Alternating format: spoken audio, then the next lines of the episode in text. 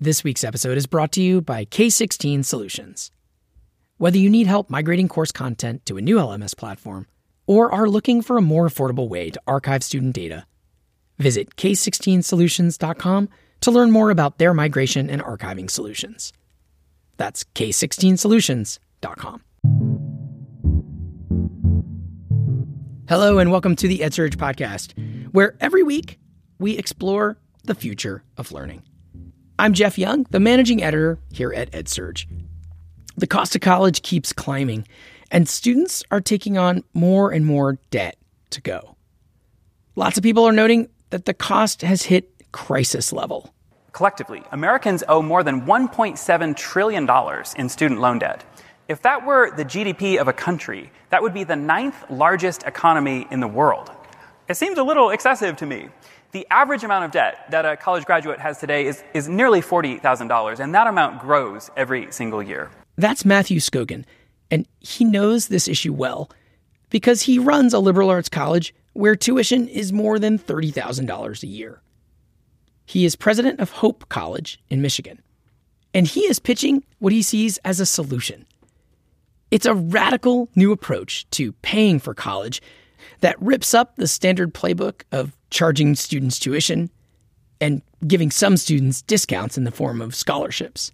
And our ambition is to eliminate tuition as the way we fund higher education. What we're imagining at Hope is not a pay as you go model, and it's not a pay it back model. What we're imagining is a pay it forward model. He made the pitcher hearing earlier this month at the South by Southwest EDU conference in Austin. The key to this new model, it boils down to one word gratitude. In practical terms, it, it means giving students a college education for free at no charge and hoping that students will pay it all back in donations over the course of their lifetimes. This approach of simply just asking every student to pay what they think is fair, you'd probably think that would make it challenging to balance the books. But Scogin is someone who knows money. He spent much of his career on Wall Street. And he says he has crunched the numbers and thinks it can work. He's even convinced the college's board to try it in a program they're calling Hope Forward. So far, this is just a small pilot project with 20 students. But the college says it is committed to switching completely to a voluntary tuition model in the coming years, if they can raise enough money in their endowment to give a cushion to get it all started.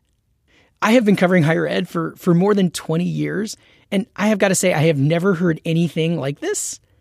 So I just had to talk to Scogin about the plan and about how the pilot project is going. I sat down with this college president right after his talk at South by EDU, and I started by asking him to explain how this unusual payment model works. Yeah, so the big idea is pretty simple, but we think there's real depth to it. So the idea is essentially can we have a pay it forward funding model for college? So the two prevailing funding models today are pay as you go, where you pay your college or university at the start of every semester, or a pay it back model, where you pay a bank or a lender after you graduate. And most people, of course, fund it through some combination of the two. And we're essentially asking the question could we have a pay it forward model where students come to Hope, they don't pay anything up front, their tuition is funded by the gifts of others, and they then make a commitment to give something to Hope after they graduate every year. And um, a- another way to think about it is a, a crowd-funded model, so that our alumni would be crowdfunding our current students. And what we're trying to do is actually not work within the current uh, structure, but imagine an entirely new structure, an entirely new structure that moves away from tuition entirely uh, as a funding model. Because we think the tuition model is not just broken; we think it actually does some toxic things for um, f- for the learning environment. You're basically not just for making a, a better scholarship deal or Right, or, or right. saying like we want to get the cost down. That's right. But it sounds like you're really trying to change the the metaphor, I guess, in a way, or the narrative around what's happening when a a student goes to a nice liberal arts college. Yeah, it's, I, I hope forward is changing the business model for sure. We actually think it's uh, in a dramatic way changing the culture of our campus environment, changing the kind of relationship we can have with students, moving away from the consumer mindset, uh, moving away from a transactional relationship where students pay us a lot of money, get a get a degree, and then move on with their lives. By definition, students who come to Hope as part of Hope Forward are committing to have this lifelong engagement with Hope. So it's not a four year relationship, it's this lifelong partnership. And we think that creates interesting accountability on both sides. The students feel the weight of the commitment they've made, and we too feel skin in the game because we are now highly incentivized to help our students be successful after they graduate. So, yes, it changes the business model, but we're excited about what it does um, in lots of, lots of other areas as well. Um, you mentioned, I think you used the word toxic about like what's wrong with the current model. Why? What is what is wrong with you know uh, a student paying for for college? The obvious way that has a negative effect is around accessibility. So there's just too many students who can't find their way into higher education because the price deters them from it, or they purchase access to higher education through debt, and then that debt um, is a burden. And we also see that that is skewing the kind of things students are doing after they graduate. It's pushing students to pursue to chase income rather than pursuing impact. Um, so that may mean they go into a different profession than they would have. So, like, is that what you mean? Yes. So uh, w- where it gets toxic is, I mean, so we're a liberal arts college, and we uh, we actually believe part of our purpose is to help our students discover their purpose. And if higher education is totally transactional in mindset and in relationship, in other words, if our only purpose is to help our students get a great job, then academic disciplines like accounting, and no offense to accountants, but academic disciplines like accounting are going to win over the classics or over philosophy every single time. And yet, it might be the case that a student will study philosophy or study uh, the classics and discover their purpose there. So, uh, there's, I think there's just an interesting, because the price is so high and because student debt has become so high, it's pushing students to chase income. And that's one reason it's toxic. Another reason it's toxic is because it creates this uh, consumer mindset, this customer mindset. Um, as we talk about at Hope, um, I, I, and I, it's interesting for me because I came from the business world. I spent 11 years working on Wall Street before this job, and I think in the business context, the customer relationship works fairly well. I think it's very toxic if you start to view students as customers. So we all know the phrase "the customer is always right." I think it's toxic if you have to view your student as always being right. It creates a sense of entitlement. I think grade inflation is related to that. I just think there are lots of um, ripple effects around the consumer mindset, around the customer mindset. Uh, that's all a function of tuition as the funding model. Uh, I think all of those things are just are, are unhealthy to a productive learning environment. It sounds like you're even hearing, and I've heard this from other college leaders, um, people say like, "Well, I'm paying you a lot. I need to have it this way." Oh, totally. Yeah, the, the, the amount of time students or families will appeal to their tuition bill in order to get what they want, uh, it's astounding. I mean, it's it comes up in nearly every conversation where a student will say, "I'm paying you X thousand dollars a year, so I should get uh, what I want," or a, a, a, parent will say, "I'm you know I'm paying you the full sticker price, so my student should get uh, the best living arrangement you've got." And so it's creating this actually this sense of entitlement. Um, and I think that's contributing to this crazy arms race we're seeing, where too many colleges are trying to recruit students to their campus based on amenities, luxury dining halls, and and lazy rivers, and all these things that are totally ancillary to the point of college, which I, I think ought to be about education at the end of the day. So. Um, I'm curious about the, the nuts and bolts of it, right? Because yeah. it's a it's a fascinating idea. What does it cost right now to go to your college if I'm a student?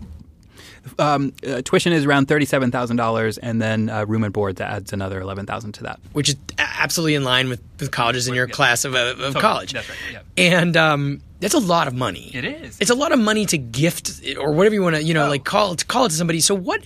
How do you how do you make sure students actually pay, right? Like I, I'm sure a lot of people would hear this and be like, "Yeah, yeah, I'll promise to pay." right.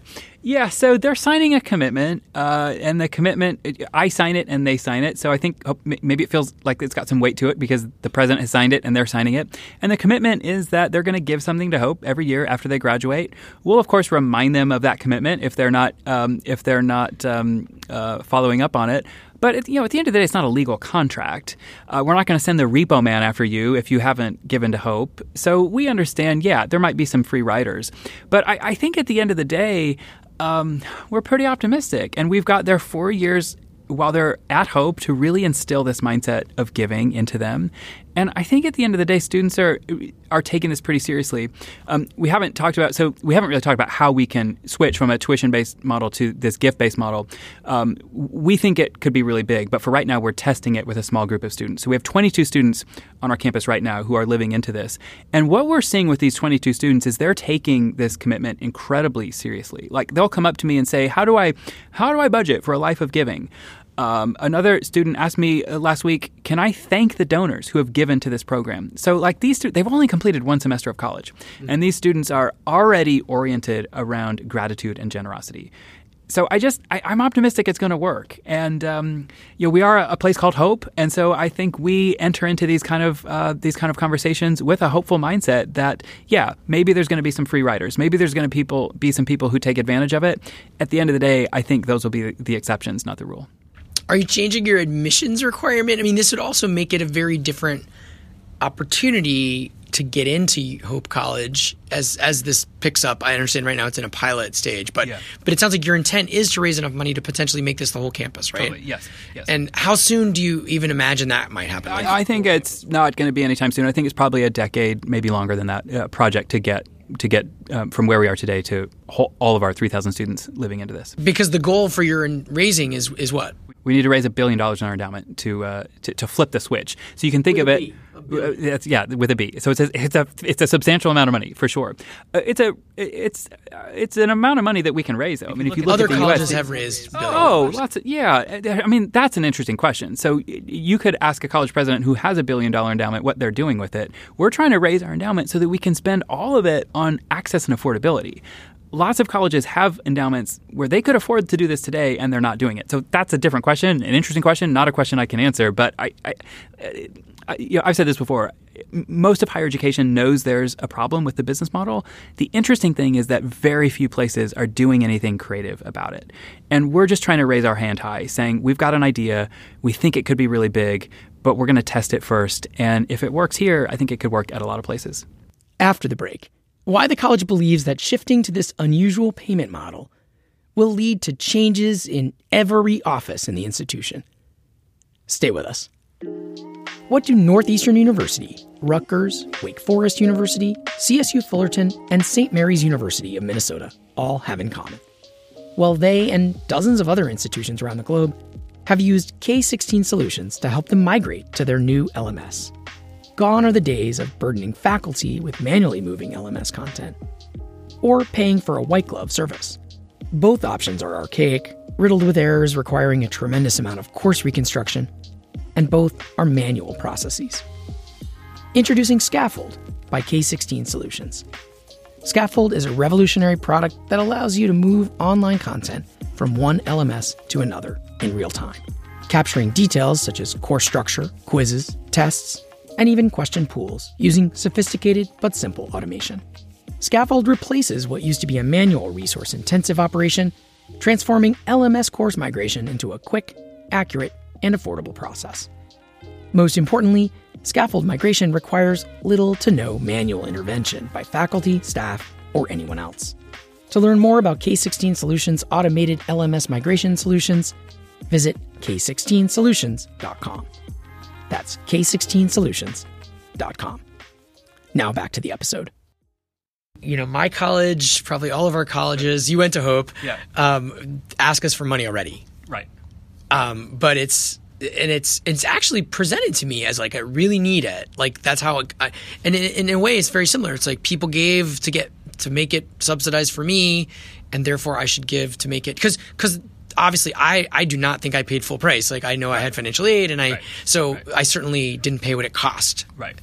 And I, I guess how is this different? Because I think different alumni give very differently because they have different amount of money to give. Frankly. Yeah. Um, yeah. So how it's is this really different? Yeah, yeah, we we try to make a distinction between scholarships and what we're talking about. Scholarships are essentially discounting tuition. You're still on a tuition-based model, but you've received a scholarship to reduce the price. What we're talking about is just an entirely different way of funding it. Like I said, it's this sort of crowd-funded model. This model where you're funding it through gifts, not paying bills. Too many students who uh, can find their way into college just find their way through some combination of scholarships and debt. And um, this is a model that puts every student at the same place where they start. We just we have ethical problems with charging students an extraordinary amount of money at the lowest, the poorest point of their life before they've uh, received any benefit of their of their education. And so what we're talking about is can we fund this while you're in your earnings years? Can we fund this while you're actually enjoying the benefits of the education we gave you? And so I, I, I, I think it's an entirely different model. It's not scholarships, it's not tuition. It's moving away from that entirely to something that's gift based, not bill paying based. I do wonder in your projections, because as you, you said, yeah. you come from the business world, you've yeah. probably put this on paper totally. instead of just wish. Um, how much then do you, do you think that people on the Hope Forward program will end up paying the thirty or whatever more thousand dollars over the course of their lives as they do this yearly gift? I think some of them will pay a lot more than that. I think some of them will feel so grateful for the education that we gave them that they'll, in the end, over the course of their lifetime, end up paying a lot more. Um, gratitude creates a cycle of generosity, and uh, we're excited about what that might mean. I think some students will will will pay different amounts, and so we're kind of going into that eyes wide open. Uh, and we've modeled it, of course, and so we kind of have some expectations of uh, of what we think we uh, what what we think is going to happen. Um, but again, the whole point of a pilot group is we're we're stepping into this with a small group of students so we can test and learn and potentially course correct along the way if we need to. Yeah, because it's going to take a while to really prove your thesis. That's right. Like a generation. Yeah, we'll know a lot more after a couple of decades. So this is an interesting when the board interesting thing when the, I'm 42. Um, uh, the average age of a college president in the United States today is 62. And when the board hired me three years ago, one of the things they talked about is we'd like you to stay a long time so that you can do some things that have a, a long term mindset to them. So I could theoretically do this job for three decades, and we'll know a lot in three decades about how this is working. okay, so you're you're you're you're committing your time potentially to really stick I, with I it. I love this. Where I'm passionate about this place, and I believe in this idea. How did you come up with it? Like, what is it that sparked it? Well, I mean, I think we had been talking. I had been on the board of Hope before they invited me to serve as the president, and we'd been talking for a long time about um, these questions, questions around the business model and what we could do about it. And so I think we took the set, we took a set of questions and observations about the broken business model, and then um, we went to our mission. So we have a, a, Christian mission at Hope, and I think in an interesting way. Um, that helped inform uh, this this idea. So it turns out the Bible talks about money all the time. Mm-hmm. The Bible basically says the purpose of money is to give it away. And we said, what if we could apply that mindset to our business model? We do it with what we have, our education, we give it away, and then we ask students to do the same in return. Um, the Bible creates this sort of upside down economy where it says it's the poor and the lowly and the meek who are actually closest to God. And so we said, as a Christian institution, we think we ought to be pushing hardest around accessibility and affordability. And the overall message of the gospel is you're covered, now go and live differently. Your sins are covered, Jesus says, now go and live a different kind of life. And that's what we want to say to our students. You're covered, your tuition is covered, you don't have any student loan bills, now go and live differently, live a different kind of life. So that's how we got there. We started with observations about the broken business model of higher ed, we looked at our mission, and after essentially two years of conversations, we landed at this, this Hope Forward model. Because I know that there's, um, there's a, a a statement in a lot of these issues of money and education where yep. people talk about making sure students have skin in the game or that you know mm. everybody has skin in the game and in this way the students aren't paying anything so are they is there a chance that they will feel less connected to the to the experience while they're in it I actually, I actually think, the, opposite opposite is going to be true. So the the number one critique I get of Hope Forward is exactly what you just articulated. People will say students won't appreciate their education because they don't have skin in the game. They won't take it seriously because they haven't paid for it. Well, the reality today is because tuition is so expensive, very few students are paying for it. It's usually the parents that are paying for it. Um, and there's research that now shows a negative correlation between parental contribution and grades. So, in other words, the more parents pay for your college education, your grades go down. Mm. It means that uh, basically with the current model, students actually take it less seriously because it's not their money, it's their parents' money. Whereas with Hope Forward, students have committed to give their own money, their own hard earned money after they graduate. So we actually think, and this is one of the things that we'll be observing over the next few years, we actually think students might feel more skin in the game, not less. We think students might take take their education more seriously, not less seriously, because they've made that commitment. And I think they'll feel the weight of that commitment. Yeah, I mean, it, it, makes me think too of something we've covered a lot at EdSurge, which is the ISA, the Income Share sure. Agreement, yeah. which is another creative solution to funding college, the high price of college. And in that one, just to, for, for listeners who don't know, they, you know, a, a, a student doesn't pay up front, right. and then they commit Mm-hmm. on paper with an actual contract. That's right. Where they are they are it's not at all fuzzy. They they, right. they pay back on a plan and if they aren't in a job, they might be able to get off of you know, like opt out for a few years while they're unemployed if they don't have mm-hmm. employment. Mm-hmm. And so it's it's meant to map to when they are benefiting, right? To when they are that they're getting their career. Why not just you know, why not do it that way where it's very clear what's going to be given back and when, and yet it still might have the, the some of the benefits of what you're describing. It's a great question. I'm a fan of ISAs. I think they're a really interesting and creative tool, and we looked at that. And um, in the course of our sort of two-year conversation about Hope Forward, that was one of the things we considered. And I talked to a lot of people um, at, at, at, schools that that that, um, that have used ISAs. At the end of the day, here's where we landed. Um, while ISAs, I think, are a really interesting tool, to me, it just feels like a different flavor of student loans. It's this commitment, um, it's this bill paying mindset. And we're trying to totally move away from that. We're trying to move to this gift economy, this economy where uh, we say we're going to fund this through generosity. And I think one of the things that we're excited about is, and we talked about this briefly earlier in the conversation, just this accountability. Like, the accountability that we as an institution will feel to make our education so good that students feel grateful for it. And similarly, the accountability that our students will have because they know they're signing up for a lifelong relationship to Hope. It's not through some other lender, it's not through some other ISA provider, it's to Hope. So there's, um, there's the, the direct relationship that we get to have with our students, whereas with ISAs, it's through a, usually through an intermedi- intermediator. So you have these 22 students right now at, that are on this idea. Mm-hmm and what have you learned so far in this in this cohort? And first of all, like, are they? Um, how are they chosen? Maybe even. Oh, that's a great question.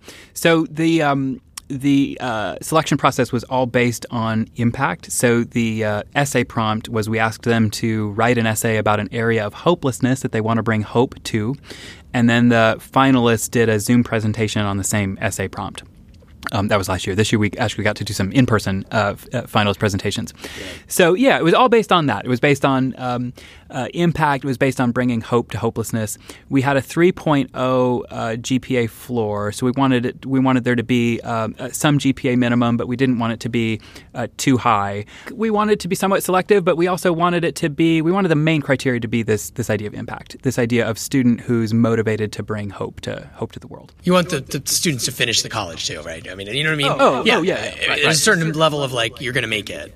That's right. Although, um, we like, let's say a student comes to Hope and something something comes up, maybe a, a, a, personal situation or something comes up, and they end up not finishing. We would still consider that person, even though they don't have a degree, they're still part of our family. We still sort of consider that person an alum in some respects. So. Um, the way we've talked about this with students is like the commitment holds, uh, even if even you don't if you finish. Yeah, okay. right, yeah. right. Interesting. And in a similar way, they could come back and finish. Like, like, I said, it's this lifelong commitment that they've made and we've made with them at the beginning of their of their college education. I wonder, do you? I, I started to ask this earlier, and then I, I got off on a sidetrack. I wonder, you know, if you when you have this yeah. to the whole college, getting into your college will feel like maybe a a, a, a lottery win in the outset uh, in some ways, even though you're you're saying we expect you to pay back. Mm-hmm. I wonder if you feel like you'll get a different, uh, you know, a different type of student, or if it'll become more competitive, or there'll be some sort of difference that happens with admissions. I think all that's going to happen. I think the cool opportunity we're going to have is our admissions is going to shift from recruiting to curating. So today we're trying to find enough students to pay us enough tuition to keep the lights on every year. And that's true at our institution and it's true at every single institution. It's a sales job. With Hope Forward, we're going to get to curate. Our class is around 800 students. And so we're going to get to curate the most vibrant, diverse set of 800 learners that one could imagine. And we're excited about that. It's a totally different kind of mindset. Um, it's a mindset of what's the most vibrant learning environment we can architect, and that's uh, yeah, it's a t- it's a dramatic shift for admissions, but we're excited about the opportunity that will give us. Do you think it'll make you more selective? I mean, maybe that's not your reason, uh, not to be. You know, I'm cover higher ed for a while. People care about their selectivity. Yeah, yeah it, well, I don't know. I mean, it, it depends on how you define selectivity. I think we're going to maintain our selection based on this idea of impact, bringing hope to hopelessness, because ultimately that's what we want. We want to be graduating students who are motivated to go after the world's problems and bring hope to the world's problems. So, yeah, I suppose you could, if you define that as selectivity, like we're not going to just pick the smartest kids, the kids with the best uh, GPAs and test scores. We're going to pick the kids who uh, want to have impact, and we believe that they're going to have a real chance to uh, chance to change the change the world. What if someone does want to go into a a field that is the high paying uh, job that is I, I, don't know i'm just trying to oh, it's great too. I mean it's like i spent 11 years on wall street. I mean yeah. there's nothing against business. There's nothing against that. What we have a problem with is students who have a passion for something but they feel like they can't go after it because their tuition bills or, or their, their debt bills rather are so high. And so often i hear students and one of the questions i always ask so i'll go into the dining hall uh, two or three times a week and i have three questions i always ask the students and I, I like to ask the same question so that i can get the compare and contrast. And one of the questions I always ask is, what do you want to do after you graduate? And I always use the word want.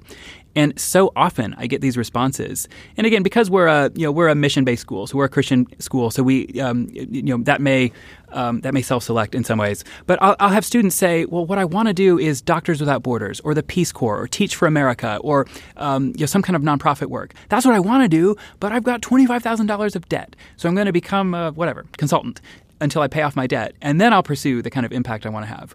Well, we both know that if you spend 10 years a consultant, like you're down a path that's pretty you're down a path pretty far, and at that point, it's hard to change. It's not impossible, but it's hard to change. Yeah, so you, odds are you might stick it out. You know, yeah, you might right. never do the Doctors right. Orders or, or the right. Teach for America. Yeah. Huh? Yeah, I mean, I think it's really, I think it's really interesting. I mean, it's very optimistic. Mm. Um, I would say hopeful. hopeful. We make a distinction between optimism and hope. What are your yeah? I mean, what are you? What would make it a success? You know, is, is there a metric that ten years from now, twenty years from now, that you see as like this is it? Where is it? Is it a dollar sign of like percentage give back by the students who've gone through it, or oh. like what what what'll you do to say like oh we definitely want to we're doing it we we, we proved our point like yeah. we we're going to yeah. keep it yeah I think it's uh, yeah uh, evidence that the students are giving that they feel the weight of the commitment they made and they're following up on it. Evidence that the students are using their education to pursue impact in all the ways we would define and measure that. Um, and uh, I mean, the most obvious thing, and I think we've already proven this, but the most obvious thing is will students actually do this? Like, will there be interest in it? And when we uh, announced last year that we were going to have a pilot group of this, I think some of us were like, well, let's see. Let's see if any student is willing to make that commitment. And it turns out uh, we had a lot of people apply and um, and so we had the joy of you know kind of going through a, a selection process.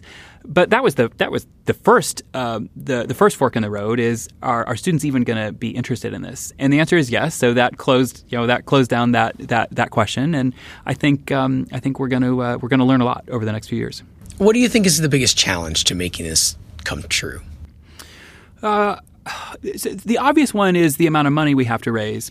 I think um, the it, this might even be a bigger challenge than that, which is just the mindset shift. I mean, the kind of the conversation we're having. It's just a it's it's such a mindset shift mindset shift for higher education to move from this bill paying model, this transactional model, to a gift based model. And um, I think there's, I mean, we talked about the impact that's going to have on admissions. I think one of the things we've been talking about as a leadership team is just sort of looking at every single office, every single division, every single department. How is Hope Forward going to impact this department? And it's dramatic in every in every office. So the cultural shift, I think, is. Um, is is significant. Give me some examples in every office. You know, I, I, can imagine. I think, but like, I want to make sure you've thought about this more than me. Like, what are some examples? Uh, so, I mean, um, having a, a, a, the obvious one is a more diverse student population, so a more socioeconomically diverse student population, a more geographically diverse student population, a more racially diverse. All of that's going to create um, challenges, and uh, we just need to be prepared for uh, a student body that is different than the student body we have today. Um, I think uh, making sure that we're uh, thoughtfully preparing students and guiding them through what it means to be a generous person and we like that that's where the burden is on us. So in my view if students graduate from hope through the hope forward program and they're not giving like i blame myself. Like we were the ones that's on us to have cultivated that mindset of giving. And so we've got four years. We've got the four years while they're on campus to cultivate that mindset. And we've got to be prepared for it. We've got to have the right structure the right um, classes the right um, the right framework in place for that. So yeah i mean i think th- those are th- those are a, f- a few examples, but I think you can you know you can kind of go through go through every office and, and just sort of think. Um, like I said, I've been asking every leader to to look in a mirror and say, how is um, is this going to affect my area, and what should I be doing now? The good news is be- because we're starting small, uh, but our ambition is to go big uh, we've got some time to prepare. But uh, I want to be ready once we're once we're uh, once we're at the point to to flip the switch. And there isn't any other college that does this at the moment, right? No, not really. Uh, there's there's other places that do some creative things around uh, around tuition. So Berea College has a tuition free model. They too ask their students to make a commitment. It's a little bit different than what we're talking about. Theirs is a work college model. So their the students the commitment students make there is to work at the college. Um, they have a, a, farm, and you know students work in the dining halls, and and so students make the the commitment to work there. It's a little different than what we're talking about, but it's, it's not completely dissimilar.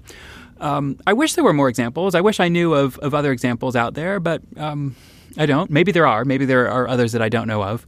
Um, and we think this could be we think this could be a model that works at works at other places. Yeah, you said models. You think this actually could be a way that a lot of colleges could I do, I do could, yeah. could do in the, yeah, in the, I do. in the future. Mm-hmm. Um, and and not even necessarily only religious colleges, uh, I, pre- I presume. Right. I mean, I think for us, this is this is uh, inextricably linked to our mission. But uh, like, uh, you don't have to believe in God to believe that generosity works. Like, I just think it's going to work. I think it's a universal principle that works. And so, yeah, I think it could be a model that works at lots of lots of places.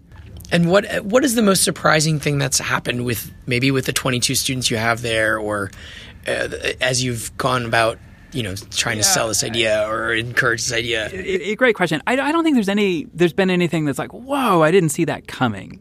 But I'll just say that at every turn so far, and we're early into this experiment, but at every turn, uh, it's been better than I thought it was going to be. We had more students interested in the cohort than I thought. The students, like I said, they've only completed one semester. They're midway through their second semester now. They just get it. They get it um, with uh, greater depth than I thought they would at this point in their college education. Like I said, they're already talking about generosity and gratitude. Uh, so yeah, I mean, I think that uh, I'm impressed by the students. I'm impressed by how they get it. Um, I'm impressed by the early momentum. We just launched this in July of last year. We've already raised $40 million, so we need to raise a billion. That's a lot, but we've got some points on the board. We've got $40 million worth of points on the board, and so I'm just encouraged. I'm encouraged by the momentum. I'm encouraged by the. Um, I think the opportunity we have is there, there's so much pent up demand for innovation in higher education. Everybody knows the model is not working. And I think the opportunity we have is to say, let us try this. Let us be the guinea pig that raises our hand saying, we're going to try something. And uh, if enough people get behind us to see if this can work, I, I'm pretty optimistic. I'm pretty hopeful. I should have corrected myself there. Well, thank you so much for sharing. Awesome. Yeah, thanks for having me. It's a fun conversation. Yeah, I look forward to seeing how this turns out. Yeah, thanks very much. We'll have to have you back. It sounds good. In 30 years. this has been the EdSurge podcast. Every week, we bring you conversations like this one about innovations in education. If you like the show, please show your gratitude by giving us a five star rating or leaving a review on whatever app you use to listen to the EdSurge podcast. And you can keep up with everything we're doing by subscribing to the EdSurge podcast newsletter. You can go to edsurge.com, click on the word newsletter at the top right. It includes links to more information about every topic we cover. This episode was written and produced by me, Jeff Young. Music this episode by Rowan Jane. We'll be back next week with more on the future of learning. Thanks for listening.